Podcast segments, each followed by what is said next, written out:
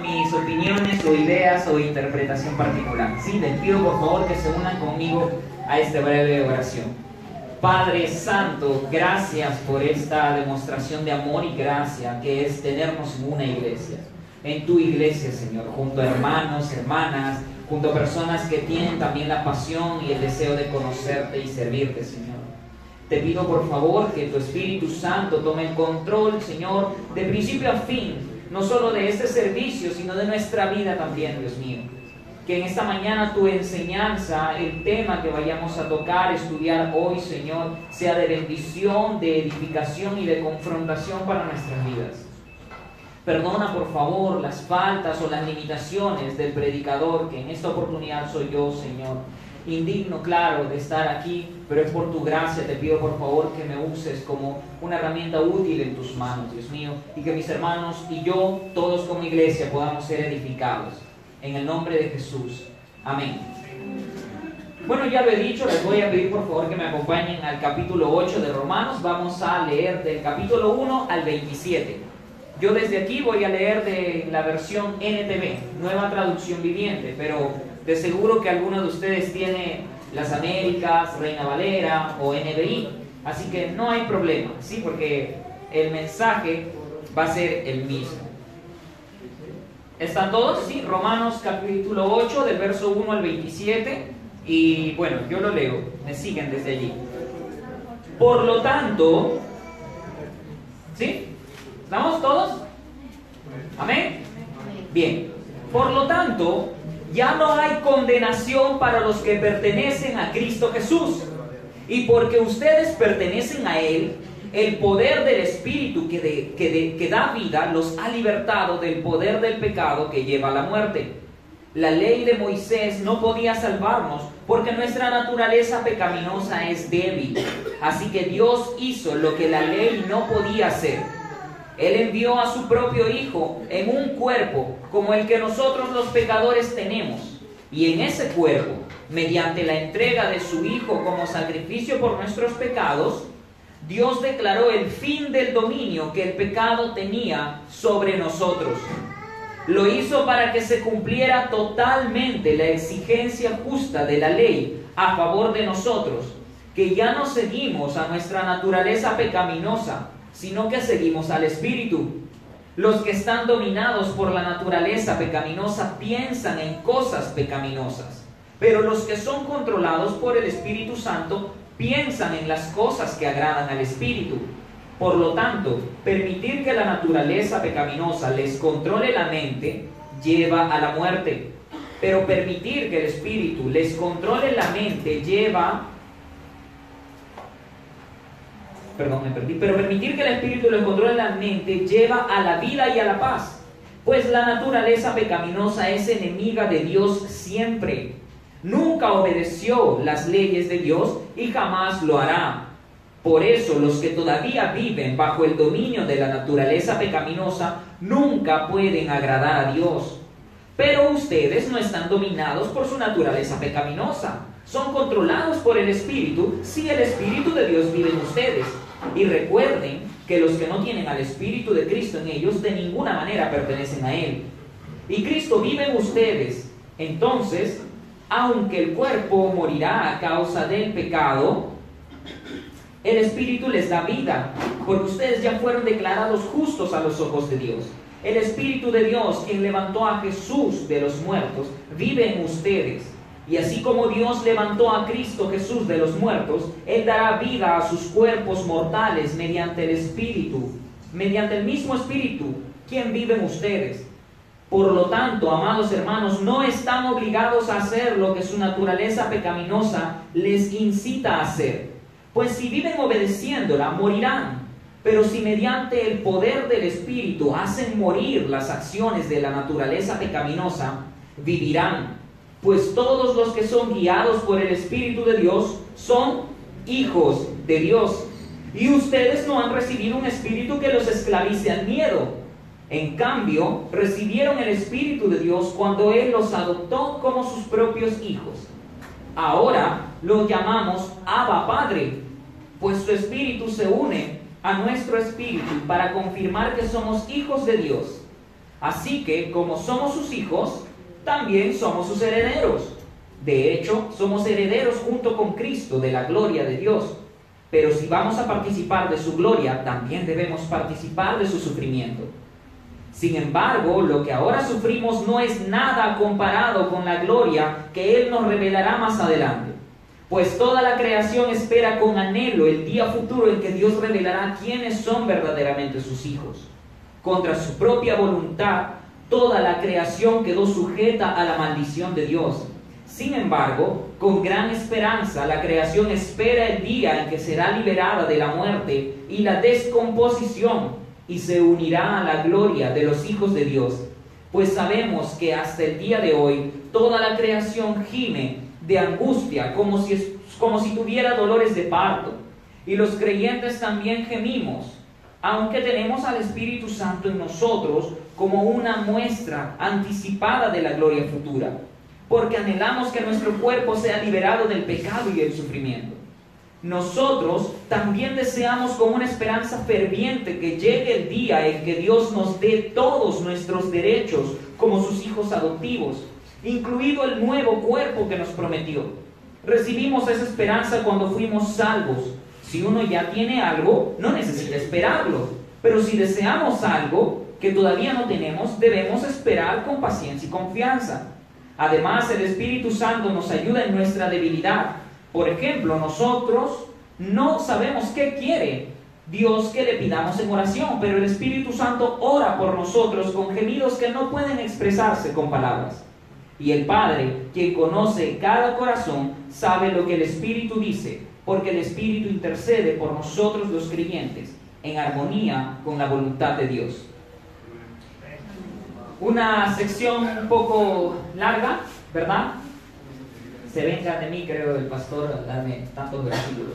Por lo tanto, y obviamente por el tiempo, no puedo ser exhaustivo, es decir, explicar versículo por versículo. Voy a, he dividido esto en secciones. Pero si recordamos la predicación anterior en Romanos 7, ¿cuántos estuvieron en ese, en ese tema? Yo creo que todos. En el capítulo 7, el pastor tuvo a cargo enseñarnos lo que Pablo está desarrollando. Y es que él previo a este capítulo, ha hablado sobre el poder latente que el pecado tiene aún en la vida de los cristianos, ¿verdad? Si bien es cierto, sus deseos y convicciones, los deseos y convicciones del cristiano y de Pablo, están orientados a agradar a Dios, aún uno convive con el deseo de hacer lo que no quiere hacer. Parafraseando quizá a Pablo. Entonces, eh, ha tocado un tema difícil, ¿no?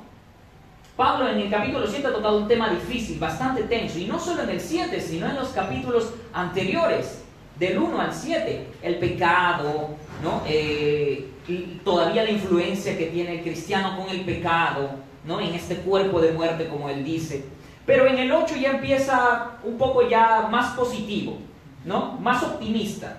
Él incluso empieza con por lo tanto, en mi NTV, yo creo que en la, en la Reina Valera dice ahora pues, ¿no? Entonces, esto indica que obviamente lo que Pablo está escribiendo aquí no está separado de lo que ha estado diciendo en previos capítulos. Es una continuación. Él dice, como esto que ya les he explicado, entonces, ahora, vamos a ver qué es lo que dice. Él ya ha dejado atrás el sentido negativo de estos puntos como el pecado, el cuerpo y la muerte para hablar de la vida en el espíritu, el tema de hoy. Del versículo 1 nosotros podemos ver que Pablo indica claramente, hermanos, que la existencia cristiana está determinada por el Espíritu de Dios y ya no por la carne. Entendemos por la carne, según Pablo, a esta, eh, lo que él había estado explicando, ¿no? esta tendencia, este deseo eh, intrínseco en nosotros mismos de querer hacer el mal. ¿no? Eh, estos, este cuerpo de muerte, como él dice, que traiciona, que hace lo que no queremos hacer. Ahora como cristianos, un cristiano no desea pecar, ¿verdad? Pero luego, por eso él dice, cuando ya estás con la cara en el lodo, no lo quise, pero ¿por qué? Y lo que quieres hacer, es decir, agradar a Dios, no lo terminas, no lo haces. La carne es eso. Pero el cristiano, a pesar que tiene esta tensión, esta, eh, lo que el pastor eh, describió de John Piper, como lo dice, esquizofrenia santa, ¿verdad? ¿Sí, pastor? Yo, muy bien. Santa esquizofrenia. Muy bien, eso es lo que así como denomina John Piper a esta tensión. Para los creyentes, hermanos, la dispensación de la condenación ha quedado atrás. A pesar de esta tensión, la verdad es esta. El Espíritu Santo es quien gobierna la vida del cristiano. La carne, la condenación han quedado en el olvido, atrás. Ya no tiene poder. Su poder ha sido anulado por un poder mucho más fuerte que apareció en escena. Y ese poder es el poder de Cristo. Amén. Alguien puede decir, oye, pero yo todavía me siento condenado. Vengo congregando meses, semanas, años, pero todavía me siento condenado, me siento mal, siento que todavía mis pecados eh, son más fuertes. Esa fuerza que tú, Sammy, estás diciendo que, que vence el pecado, todavía no la siento en mí. Pero esto, sin embargo, amado hermano, no se trata de cómo tú te puedas sentir, sino de lo que Dios dice que es cierto o lo que Él dice que ha hecho. El cristiano, a mí como cristiano, Dios me ve en Cristo resucitado ya, fuera del alcance de la condenación para siempre. Así que yo te invito a quitar tu mirada de ti mismo y ponerla en Cristo. El Cristo resucitado a la diestra del Padre que se levantó poniendo a un lado esa piedra gigante y confirmando así su victoria. ¿No te das cuenta que Cristo no estaría a la diestra del Padre si no hubiese obtenido de verdad esa victoria? El hecho de que Cristo esté ahí y nosotros en Él es el testimonio más poderoso y concluyente de que nosotros como cristianos, tú si estás en Cristo, sinceramente, estás libre de toda condenación. Esta liberación definitivamente no anula la disciplina de Dios. Alguien puede decir, y creo que hemos tocado esta referencia anteriormente, wow, estoy en Cristo, Cristo me, Dios me ve en Cristo, santo, justo, perfecto, obediente, entonces, véngase, vamos a hacer lo que queramos. No, no es así. Lo hemos repetido muchas veces, no es lo que Pablo está enseñando tampoco. Por eso es que te advierto esto. La liberación del pecado en la vida de nosotros como cristianos no anula la disciplina de Dios ni tampoco anula la responsabilidad que tenemos para vivir en obediencia. Es mediante Cristo, es decir, unidos con Él, que el control del Espíritu Santo que da vida, como dice la Valera, nos libra del control del pecado que acarrea la muerte. Esto es en el versículo 2, que dice, y porque ustedes pertenecen a Él, el poder del Espíritu que da vida los ha libertado del poder del pecado que lleva a la muerte. Aquí hay dos maneras en las que yo quisiera explicarles. La primera, hablando del poder que tenía la carne. El poder que tenía la carne ha quedado atrás, ha sido hecho a un lado, anulado, destruido por el poder del Espíritu Santo. Ahora el cristiano es controlado por el Espíritu de Dios y ha sido liberado del control del pecado que lo acarreaba, lo llevaba, lo conducía a actuar conforme a sus deseos carnales. Pero otros comentaristas hablan cuando la Reina Valera dice la ley del Espíritu que da vida, como al Evangelio. Y creo yo que también es válido. ¿Es, ¿No es acaso el Evangelio el mensaje, el poder de Dios que libera al pecador de la ley del pecado y de la muerte? ¿Cierto o no?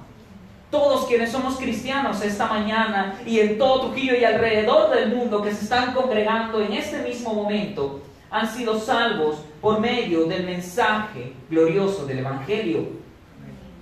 Entonces, la ley de Dios, que, aunque no es mala en sí misma, los comentaristas cuando interpretan al Espíritu, que la ley del Espíritu que da vida, dicen que se trata del Evangelio, y cuando dicen la Reina Valera la ley del pecado y de la muerte, se trata del poder de la ley de Dios. Que como el pastor también explicaba en el tema pasado, no es mala en sí misma. Los mandamientos de Dios no son malos. ¿O sí? Claro que no. Es por nuestro pecado que termina siendo malo para nosotros. Es a causa de nuestra debilidad. Era imposible para la ley, para los mandamientos que muestran la santa voluntad de Dios, justificar al pecador. ¿Por qué? Porque como Pablo decía ¿no? en el capítulo 7, yo no sabía que codiciaba, si hasta que la ley viene, viene y me dice no codicies. Entonces, supuestamente el mandamiento que debe justificarnos termina haciéndome culpable porque es mi debilidad. Termino codiciando, termino mintiendo, termino desobedeciendo a mis padres. Y te das cuenta, la ley no es mala. Es buena, pero a causa de nuestra debilidad no logra justificarnos.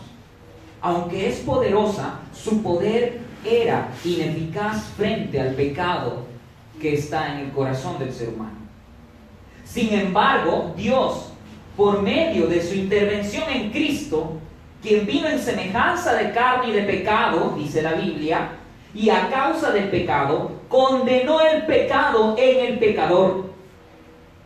Solo de esta manera entonces la justicia de la ley se puede cumplir en nosotros, porque Cristo ya murió en nuestro lugar y recibió la condenación para darnos su bendición.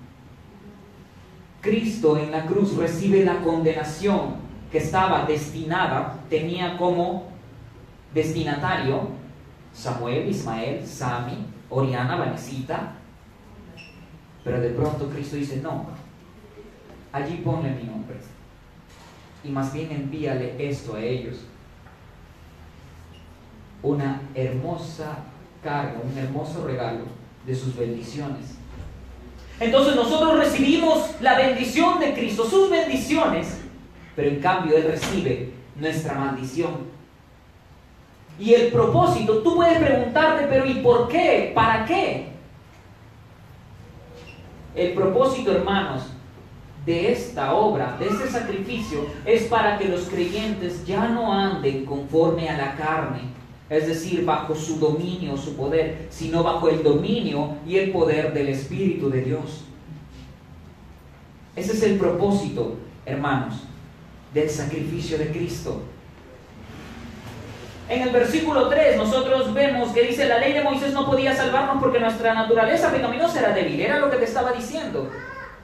La ley de Dios es imposible de salvarnos, no porque sea débil, sino a causa de nuestro pecado. Su poder termina desvaneciéndose. No podemos cumplir la ley de Dios. Por lo tanto, no podemos justificarnos de esa manera.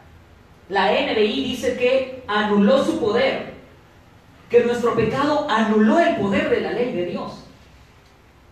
El pecado encierra a la humanidad en una celda y es como si la ley terminara siendo el carcelero de esa celda. Lo que tenía como propósito en un inicio, según la ley de Dios, conducirnos a una vida santa y obediente, termina conduciéndonos a la culpa. Termina siendo nuestro verdugo. Pablo no está culpando aquí a la ley. Recuerdo que el pastor ya lo había explicado. Sino el hombre. Al hombre es culpable a causa de su corrupción. Es como si te pusiera un ejemplo. Imagínate que hay un enfermo que piensa que por tomar un jarabe a base de medicina natural, de hierbas naturales para sanarse, Dice, muy bien, esto me hará bien, pero el médico le dice, disculpe señor, señora, pero ese jarabe no le va a poder curar. ¿Qué está diciendo el médico? ¿Que el jarabe está mal? ¿Que es un mal jarabe? ¿Que le hará daño incluso? No. Lo que está diciendo es que la actitud, la idea, la intención del paciente de que ese jarabe va a ser la solución no es válida. Es el paciente quien está mal. Y es lo mismo con nosotros. Por eso también la Biblia dice que Dios ha enviado a su Hijo. Esta sola frase, ¿sabes qué es lo que denota implícitamente? Que en nosotros no hay justicia alguna. ¿Por qué entonces enviaría a su Hijo? ¿Qué necesidad hay de salvación si no estuviéramos en peligro de muerte? No podemos confiar en nuestros propios méritos, hermanos, como fuente de salvación. Lo único que podemos hacer si queremos salvación, lo único que nos queda es tomar la justicia de Cristo y apropiarnos de ella para ser absueltos y ser considerados justos. Solo Cristo, solo Cristo, una de las olas de la reforma. Cuando la Biblia dice carne, cuando dice que vino el Hijo de Dios en semejanza de carne, se refiere al ser humano y a su debilidad. Cristo no tenía un cuerpo glorificado, por cierto, cuando estuvo en la tierra. Debes entender que Él padeció también las tentaciones que nosotros padecimos. Pero como Hebreos 4:15 dice, quien fue tentado en todo, pero jamás pecó.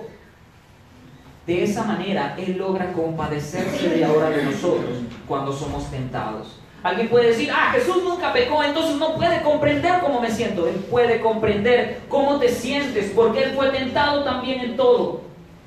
Y es más, quizá tú, nosotros como cristianos, no comprenderemos que se siente ser condenado por Dios, porque Cristo ya recibió eso en la cruz. Ese es el gran favor y la gran obra por la cual definitivamente yo no dudo entregarle mi vida a Cristo. Esto es importante, ya que si Cristo hubiese pecado, no solo hubiese sido incapaz, hermanos, de obtener la salvación para el mundo, sino que Él mismo también necesitaría salvación. Hay películas, hay libros que se refieren a Jesús como si luego hubiese sobrevivido en la cruz y se hubiese casado y hubiese tenido familia. Disparates. Traen abajo el mensaje glorioso. Ya no sería evangelio.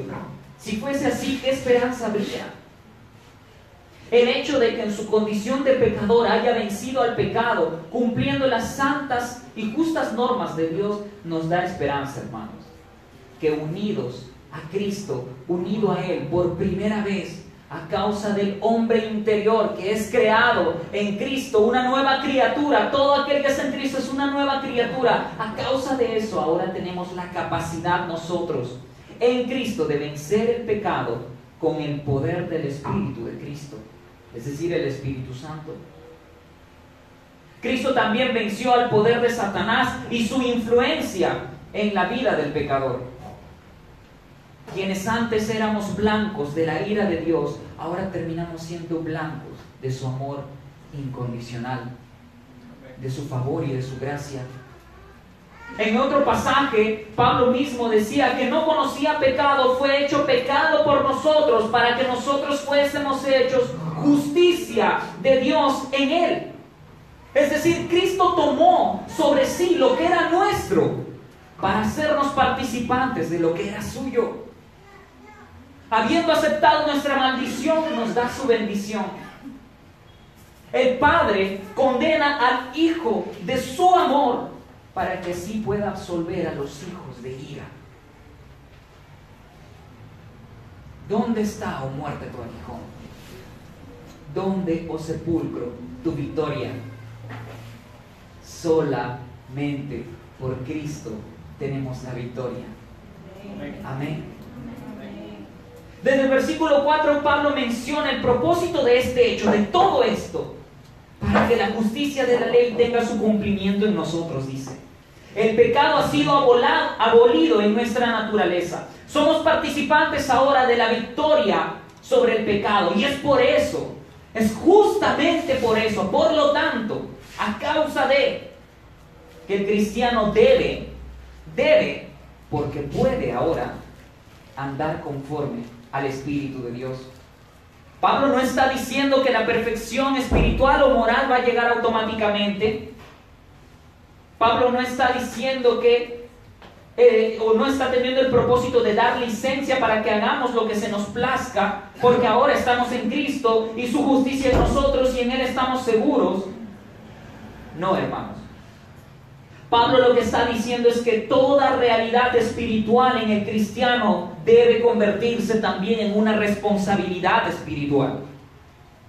El creyente tiene nuevos deseos ahora desea orar, pero debe tomar también la responsabilidad de hacerlo. Quizá levantarse temprano o aguantar el cansancio del final del día. El cristiano ahora tiene el Espíritu Santo en su vida, de eso no hay duda. Pero constantemente debe esforzarse y disciplinarse por buscar su guía. ¿Acaso la novia de Cristo no debe buscar ser como el novio?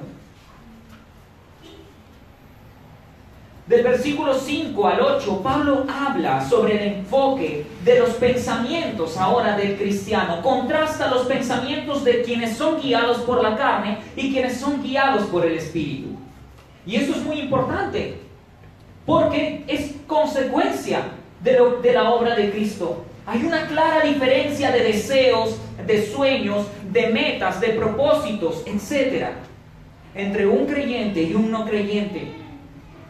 Hay un contraste entre alguien que es guiado por la carne y alguien que es guiado por el Espíritu Santo. Los pensamientos del cristiano o de la persona en sí dirigen sus actos. Entendiéndose, Pablo se refiere al corazón, a la mente, al deseo. Entonces yo tengo que preguntarnos, a nosotros mismos tenemos que preguntarnos qué es lo que domina nuestra mente. ¿Estamos alineados con los pensamientos de Dios o con los del mundo? En el versículo 5 dice, los que están dominados por la naturaleza pecaminosa piensan en cosas pecaminosas, pero los que son controlados por el Espíritu Santo piensan en las cosas que le agradan al Espíritu. ¿De qué se está llenando nuestros pensamientos? ¿A qué ahora es a, que nos, a lo que nos dedicamos, de lo que nos ocupamos, de lo que queremos entregarnos? Si nosotros nos entregamos, nos ocupamos, nos dedicamos a las cosas de la carne, definitivamente esto terminará en muerte, en lugar de ocuparse de las cosas del Espíritu, que Pablo dice que resultan en vida y en paz. Tengamos en cuenta que Pablo le está escribiendo a cristianos, a cristianos. Aquí hay algo que no pienso ser exhaustivo, pero alguien puede decir, porque Pablo dice que si le está escribiendo a cristianos y dice que si se ocupan de la muerte, de, las cosas de la carne termina en, muerte. No es entonces la salvación se puede perder. No, definitivamente Pablo no está enseñando eso. Pero sí está dando una clara advertencia de cómo es que termina una persona que probablemente no sea cristiana, que a pesar de que se haga llamar cristiana, pero sigue ocupándose en las cosas de la carne, con su mente, con su corazón, con el cuerpo, con sus deseos y propósitos. La gloria no será su destino. En cambio, ocuparse del Espíritu da frutos del Espíritu. Donde Pablo enumera unos cuantos, una, unas características del fruto del Espíritu. En Gálatas capítulo 5. Habla del amor, de la paz, del gozo, de la mansedumbre, del dominio propio. Una persona, hermanos, que es conducido por la carne y consumida en sus pensamientos por los deseos de la carne, no puede agradar a Dios, dice Pablo. Por lo tanto, es un enemigo de Dios. En contraste con un cristiano y un no cristiano, entonces encontramos que nuestros pensamientos deben ser distintos. Por lo tanto, nuestras aspiraciones deben ser distintas. Por lo tanto, nuestra actitud acerca de Dios debe ser distinta. Y por lo tanto, el cristiano, ahora, a diferencia de haber estado incapacitado de agradar a Dios, ahora en Cristo está capacitado para hacerlo. Del versículo 9 al 11, dentro de esta sección, nosotros hallamos una clara referencia a la obra trinitaria en la vida del cristiano. Leerlo rápidamente, dice, pero ustedes no están dominados por su naturaleza pecaminosa, son controlados por el Espíritu, si el Espíritu de Dios vive en ustedes. Y recuerden que los que no tienen al Espíritu de Cristo en ellos, de ninguna manera pertenecen a Él. Y si Cristo vive en ustedes, entonces, aunque el cuerpo morirá, morirá por causa del pecado, el Espíritu les da vida, porque ustedes ya fueron declarados justos a los ojos de Dios. El Espíritu de Dios, quien levantó a Jesús de los muertos, vive en ustedes. Y así como Dios levantó a Cristo Jesús de los muertos, Él dará vida a sus cuerpos mortales mediante el Espíritu quien vive en ustedes. Cristo, Dios el Padre y Espíritu Santo, involucrados en esta hermosa obra de redención estar unido a Cristo es mantener una relación no solamente con Cristo, sino también con el Espíritu Santo y con el Padre. En Cristo, en Cristo. Es una frase, wow, profunda, gloriosa, hermosa. Pero tenemos que entender que estar en Cristo es tener comunión no solo con Cristo, también con su Espíritu y también con el Padre. La Trinidad hace posible la vida espiritual a quien antes estaba muerto a causa del pecado. Pero también promete una vida física en la resurrección. Esto es lo hermoso de Pablo de esta sección, que él prácticamente no está dejando que algo se escape en nuestra vida. El pasado, presente y futuro están involucrados en la obra de redención, de salvación y justificación. Encontramos aquí cuatro condicionales en solo tres versículos. Lo, lo leen así en su valera. Pero lo curioso es que la construcción gramatical de esta sección, las condicionales que dicen sí, pueden ser intercambiadas e interpretadas por afirmaciones. entonces, en las partes en las que dice, ustedes son hijos de Dios, si el Espíritu habita en ustedes, o si el Espíritu de Cristo, si andan conforme al Espíritu, en realidad son afirmaciones. Ustedes tienen la promesa de resurrección de la carne porque a causa de, conforme a, que ya vive al Espíritu. Es así como Pablo les está escribiendo a los romanos. Nuestra vida terrenal, hermanos, debe ser enteramente espiritual. No hay área en la que nosotros podamos darnos licencias de decir, no, en esta no creo depender del Espíritu de Dios. O aquí haciendo mi trabajo como diseñador, como vendedor, como negociante, como asesor comercial. ¿Qué sé yo? No, es que aquí no necesito... ¿Cómo? ¿Qué tiene que ver el Espíritu Santo acá si estoy haciendo limpieza, si estoy cocinando? La vida terrenal del cristiano debe ser enteramente espiritual, guiada por el Espíritu Santo. El creyente le pertenece a Cristo ahora. Pablo está constantemente recordando Es empoderado ahora el cristiano para vivir para Dios. Porque recibe la vitalidad de la presencia del Padre. Pablo tiene como marco para hablar del Espíritu, obviamente un contexto del Antiguo Testamento. Recordamos promesas en las que el Señor decía que llegaría un día en el que quitaría el corazón de carne que está en el no creyente para poner un corazón, perdón, el corazón de piedra para poner un corazón de carne y poner en él su espíritu. Y andarán en mis estatutos y andarán conforme a lo que yo les mando.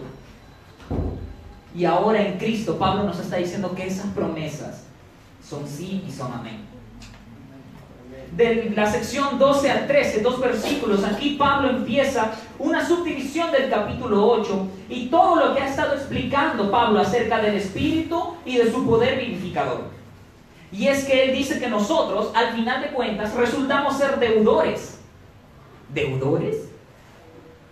Él dice que terminamos teniendo una obligación de vivir entonces conforme a la guía del Espíritu y no para la carne. Yo te pregunto, conocer de lo que Cristo ha hecho en la cruz, por ti, por mí, por un pueblo que constantemente, en lugar de caracterizarse por la obediencia, ha sido caracterizado por la infidelidad, ¿cómo nos lleva a responder? La libertad del pecado y la muerte tiene sus consecuencias para el presente y para la existencia futura, la existencia escatológica de los cristianos hermanos. Nuestra vida siempre estará en una obligación de vivir conforme al Espíritu Santo y ya no conforme a la carne. Dios por medio de su Espíritu ha liberado al cristiano de su antigua esclavitud y ahora colocándonos bajo la guía de su presencia, bajo una obligación de vivir conforme a ella.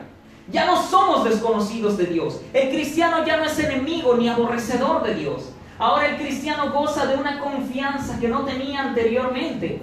A tal punto que llega se llega a referir a Dios como Abba. Un término que implica intimidad. Una relación íntima de padre a hijo.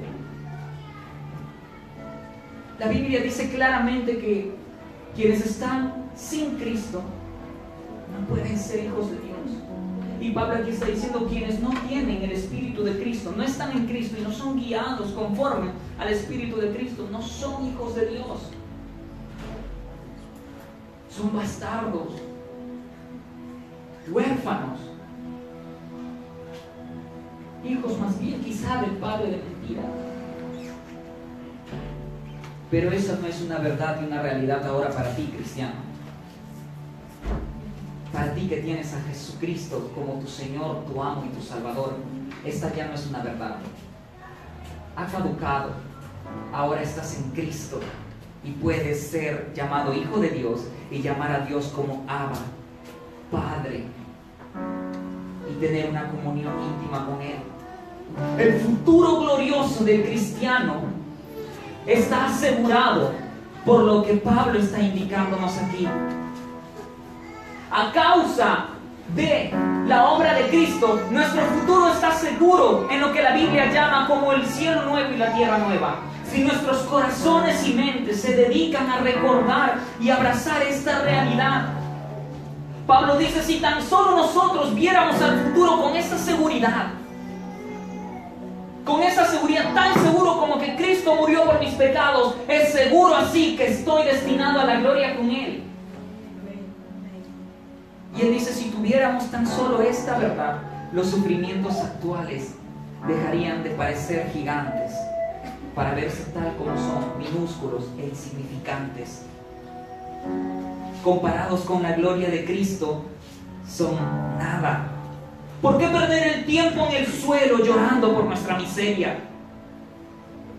¿Por qué? Si la victoria ha sido obtenida en Cristo.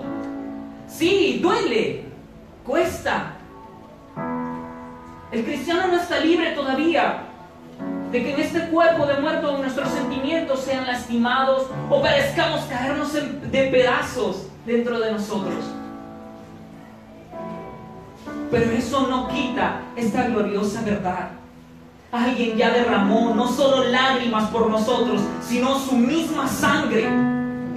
¿Por qué volver entonces a experimentar o a desear el sufrimiento? ¿Por qué permanecer allí donde el sacrificio de Dios supuestamente nos ha sacado? Yo te invito, amigo, hermano, cristiano, deja, suelta eso. Deja de ver atrás. Deja de aferrarte al sufrimiento, al padecimiento, o ver que no hay solución o no hay salida.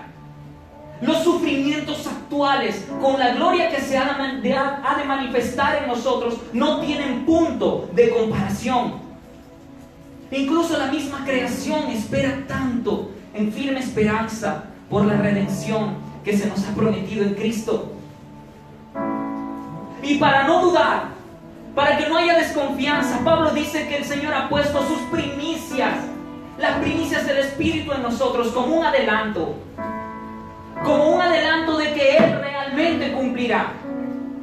Dios en su gracia nos dejó una señal para recordarnos y asegurarnos que realmente Él regresará. Cristo vendrá. La presencia de Dios en el cristiano es la seguridad de que Él cumplirá sus promesas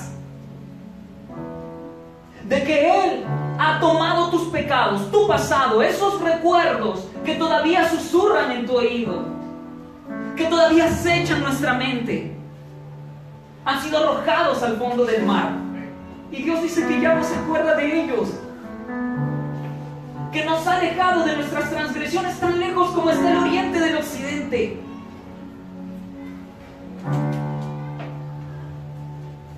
En el transcurso del creyente por este mundo, hermanos, las vicisitudes ocasionan incertidumbre, cierto.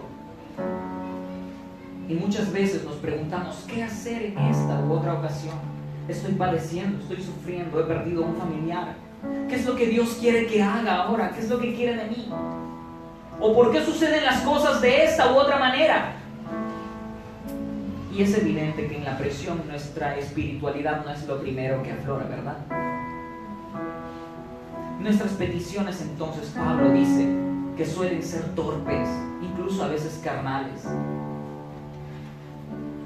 Pero qué hermosa obra y ministerio del Espíritu Santo que dice que Él intercede por nosotros los creyentes, para que de esta manera nuestras peticiones, que muchas veces están mal enfocadas, o mal motivadas, por medio del Espíritu Santo, Él suple todas esas falencias y nuestro clamor llega al Padre conforme a su voluntad. Todo esto, hermano, es lo que Cristo, y gracias a Cristo, y solo en Él y por medio de Él el cristiano puede experimentar su guía, la justificación, una intercesión por medio del Espíritu Santo, una obra que ha afectado nuestro pasado que está olvidado, nuestro presente que nos capacita para vivir desde ahora ya la eternidad que se acerca y nuestro futuro que está seguro también en Él. Como conclusión, hermanos, ser hijos de Dios es una demostración de la gracia divina. Ahora el poder del pecado ya no opera sobre nosotros. La carne ha, perdido el control y el espíritu de nuestro Señor es ahora quien nos gobierna. Así debe ser. Y digo debe porque no suele ser una actitud o una actividad natural en nuestro cuerpo de muerte. Por eso digo que debe ser. Debemos esforzarnos y disciplinarnos. Pero como cristianos, ahora deseamos en serio su guía, su control. Es necesario entonces pelear, luchar y hacer morir las obras de la carne por medio del poder del Espíritu Santo. Cristo padeció por nosotros, para nosotros disfrutar ahora de sus bendiciones. Antes de Dios, éramos injustos, pero ahora delante de Él, por Cristo, somos sus santos. Pablo se refiere a los romanos como santos. En Cristo y solamente en Él. Tenemos, por lo tanto, hermanos, Pablo dice, una obligación de vivir en la tierra como si viviéramos en el cielo. Empezar a practicar aquello a lo que nos dedicaremos eternamente. Y aunque los sufrimientos, la vida, la sociedad, la maldad, la muerte y las fuerzas del mal nos agobien. Claro está que nada tiene punto de comparación ni es mayor que la gloria en Cristo Jesús que nos ha prometido y por la cual nosotros tenemos una primicia y una seguridad, la presencia de Dios en nosotros. Nuestro Señor en la cruz causó una explosión redentora que ha trascendido la materia, el tiempo y el espacio porque incluso nuestra carne tiene promesa, nuestro cuerpo carnal tiene promesa de resurrección. El tiempo porque ha sido afectado el, pasado, presente y futuro. Y el espacio porque realmente el cielo nuevo y la tierra nueva están pronto, están prontas. Y viviendo conforme a la carne, ¿es como lo esperamos? No, Viviendo conforme al Espíritu es como el creyente espera. Sigamos en pie, hermanos. Sigamos avanzando. ¿Por qué? Porque no hay ningún motivo para no hacerlo. Ponte de pie, hermano.